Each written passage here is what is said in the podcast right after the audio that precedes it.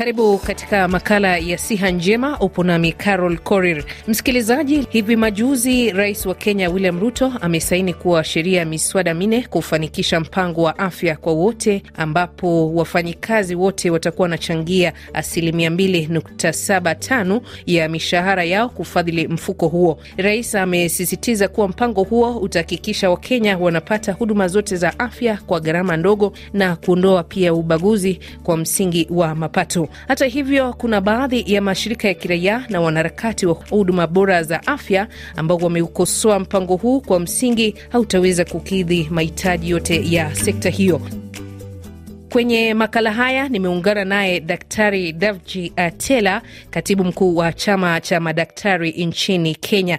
Kama unanisikia daktari, karibu katika makala. Karibu. Wow. Pia nipo naye George Kebore ambayo ni katibu mkuu wa chama cha matabibu nchini Kenya. Karibu katika makala. Asante sana Carole kwa kunialika katika makala haya. Nianze na wewe Daktari Davji, unazungumziaje mpango mzima wa afya kwa wote? Afya kwa wote twaipenda sana, tunataka kila mwananchi awe na uwezo wa kupata matibabu bila kufikiria mambo za hela ama ile tukili tunaita socioeconomic status. Lakini jinsi tunavyojua, hii sio mara ya kwanza uh, serikali ya, ya, ya taifa ya Kenya inazindua mambo ya uh, UHC.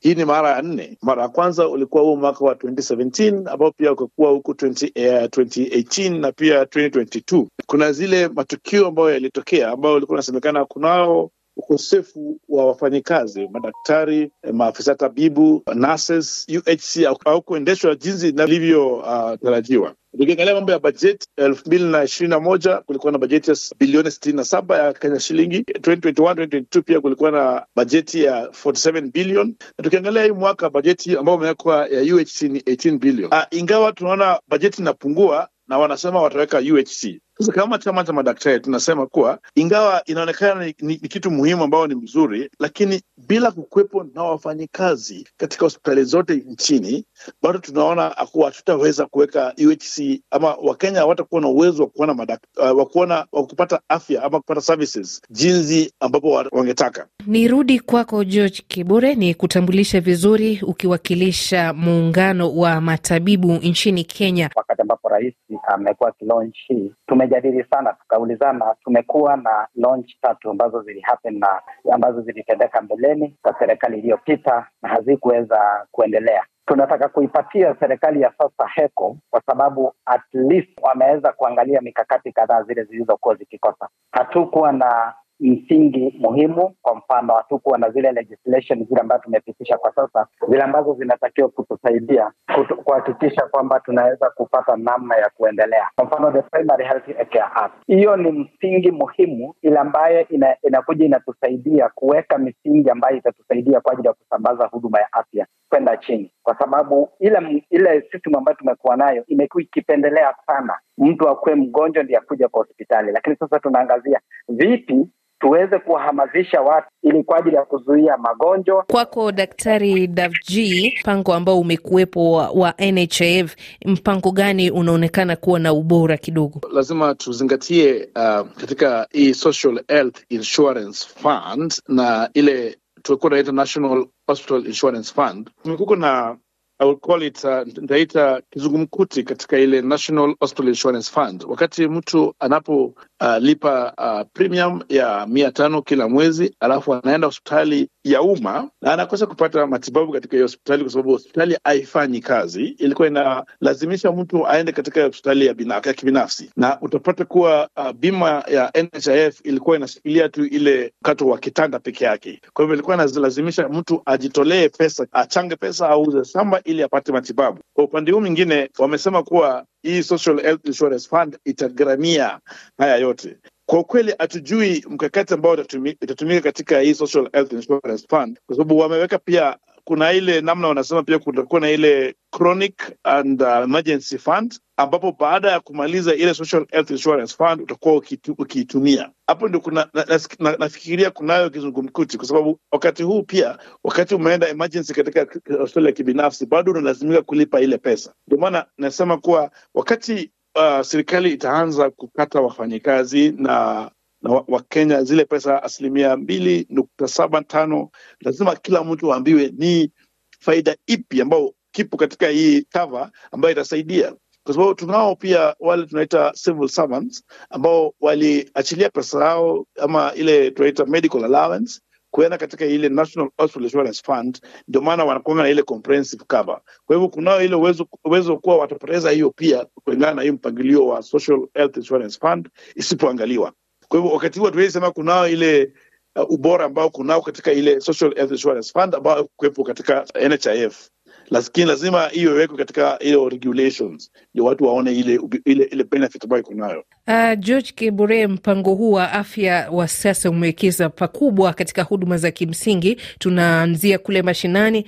Unadhani hii imekaa sawa? Ngoja nianzie mahala ambapo ndugu yangu David ameachia, na niseme kwamba kwamba kuna utofauti mkubwa kwa ile tunaita Social Health Insurance Fund ambayo tumeweza kuweka kwa sasa kama ambayo inaenda imewekwa kama sheria na ile tuliyokuwa nayo kama National Insurance Fund, NHF. Kwa mfano katika NHF hatukukuwa na njia zozote vile ambavyo ungeweza kufund emergency care. Watu walikuwa hawana hawawezi pata hiyo huduma. Sasa tumeestablish kitu inaitwa emergency fund, na ile ambayo pia itakuwa inashughulikia magonjwa mengine ya kudumu, yale ambayo mtu anaishi nayo. Hiyo haikuwepo. Kwa mfano watu ambayo wanaugua magonjwa kama ya, eh, ya TB, magonjwa kama ya ya HIV uh, na pia ugonjwa wa damu na yule wa kisukari, wengi wamekuwa wakitaabika kwa sababu hawapati huduma ya afya kupitana kupitia kwa hii njia ya, ya NHF. La, la ingine lile ambalo ni tofauti ni kwamba pia NHF haikuwa ina msingi muhimu ya kuweza kupanda ama kupeana pesa ya kusaidia kwa ajili ya kupeana huduma za kinga. Haikukuwepo na mfumo wowote. That is why tunasema kwamba kwa sasa tunafurahia kwamba kuna mwito na kuna ile political goodwill kwamba tunatakiwa tuangazie masuala ya kuzuia. Tumeweza kuweka hawa ambao wanaitwa community health promoters, watasaidia. Nasema kwamba watasaidia kwa sababu mi nasema wao wamekuja si kama replacement ya health professionals, but wamekuja kwa ajili ya kuhakikisha kwamba wana, wanafanya kama uh, bridge between the community individual na facility na health professional.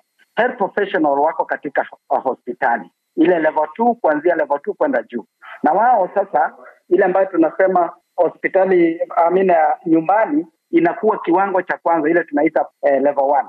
Kwa hivyo wao watakuwa na sensitize watu, wanazunguka wakipata kwamba kuna tofauti ile uko nayo ambayo unahitaji daktari, wanakuunganisha kwa daktari. Kwa hivyo nasema kwamba ni kiungo muhimu. Cha pili, itatusaidia sana kuhakikisha kwamba wananchi wa chini wale ambaye wa, wanasubiri ndio wagonjeke wa, wazidiwe ndio wajue kuja hospitali, kwamba tumebadilisha mfumo huo ili kusudi tuangazie masuala ya kinga sana na tuweze kuwekeza kama serikali kwa ajili ya kuzuia hivyo. Hiyo tunaipatia hela.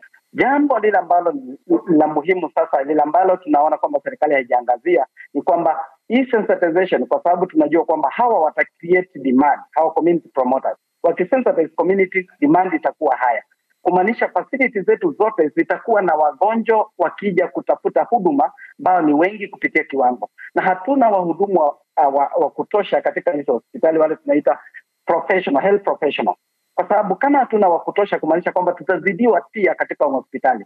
Tunataka kuona serikali ikiweka mikakati ya kuajiri wahudumu wa afya. Davji, ungependa ku, kuongezea kitu kuhusiana na utayari wa serikali ya Kenya kutekeleza mpango huu? Wakati um, serikali inasema kuwa ita, inaandikisha uh, tunaita community health promoters takriban uh, laki mia moja uh, wamesema kwa sababu hakuna madaktari uh, na matibabu matabibu na au wafanyakazi wa afya wengine katika hospitali za, za nchi. Kwa hivyo ni kama tu gap to bridging the gap, na kitu muhimu ambapo ningesema kuwa kwa ukweli hawa si wahudumu uh, wa afya ambao wameandikishwa. Kazi yao ni kuhamasisha wananchi kujua hali yao na pia kuenda hospitalini kuangaliwa na wafanyikazi wa afya. Kwa hivyo ili serikali isifeli au mambo ya afya ya UHC isifeli, kitu cha kwanza ambao serikali lazima ifanye kwa bidii ni ile tunaita massive employment. Lazima waandikishe wafanyikazi, la si hivyo tutakuwa tu na wale eh, wananchi wamehamasishwa na wameenda hospitalini na hawapati benefits, awapate services katika hizo hospitali. Nama kwa pamoja nasema asante sana Davchi Atela ukiwakilisha chama cha madaktari nchini Kenya na bwana George Gebure ukiwakilisha matabibu nchini Kenya. Asante kwa kushiriki makala haya. Asante sana Karo. Basi msikilizaji, tumefika mwisho wa makala haya. Mimi naitwa Carol Korir, hadi wakati mwingine, kwa heri.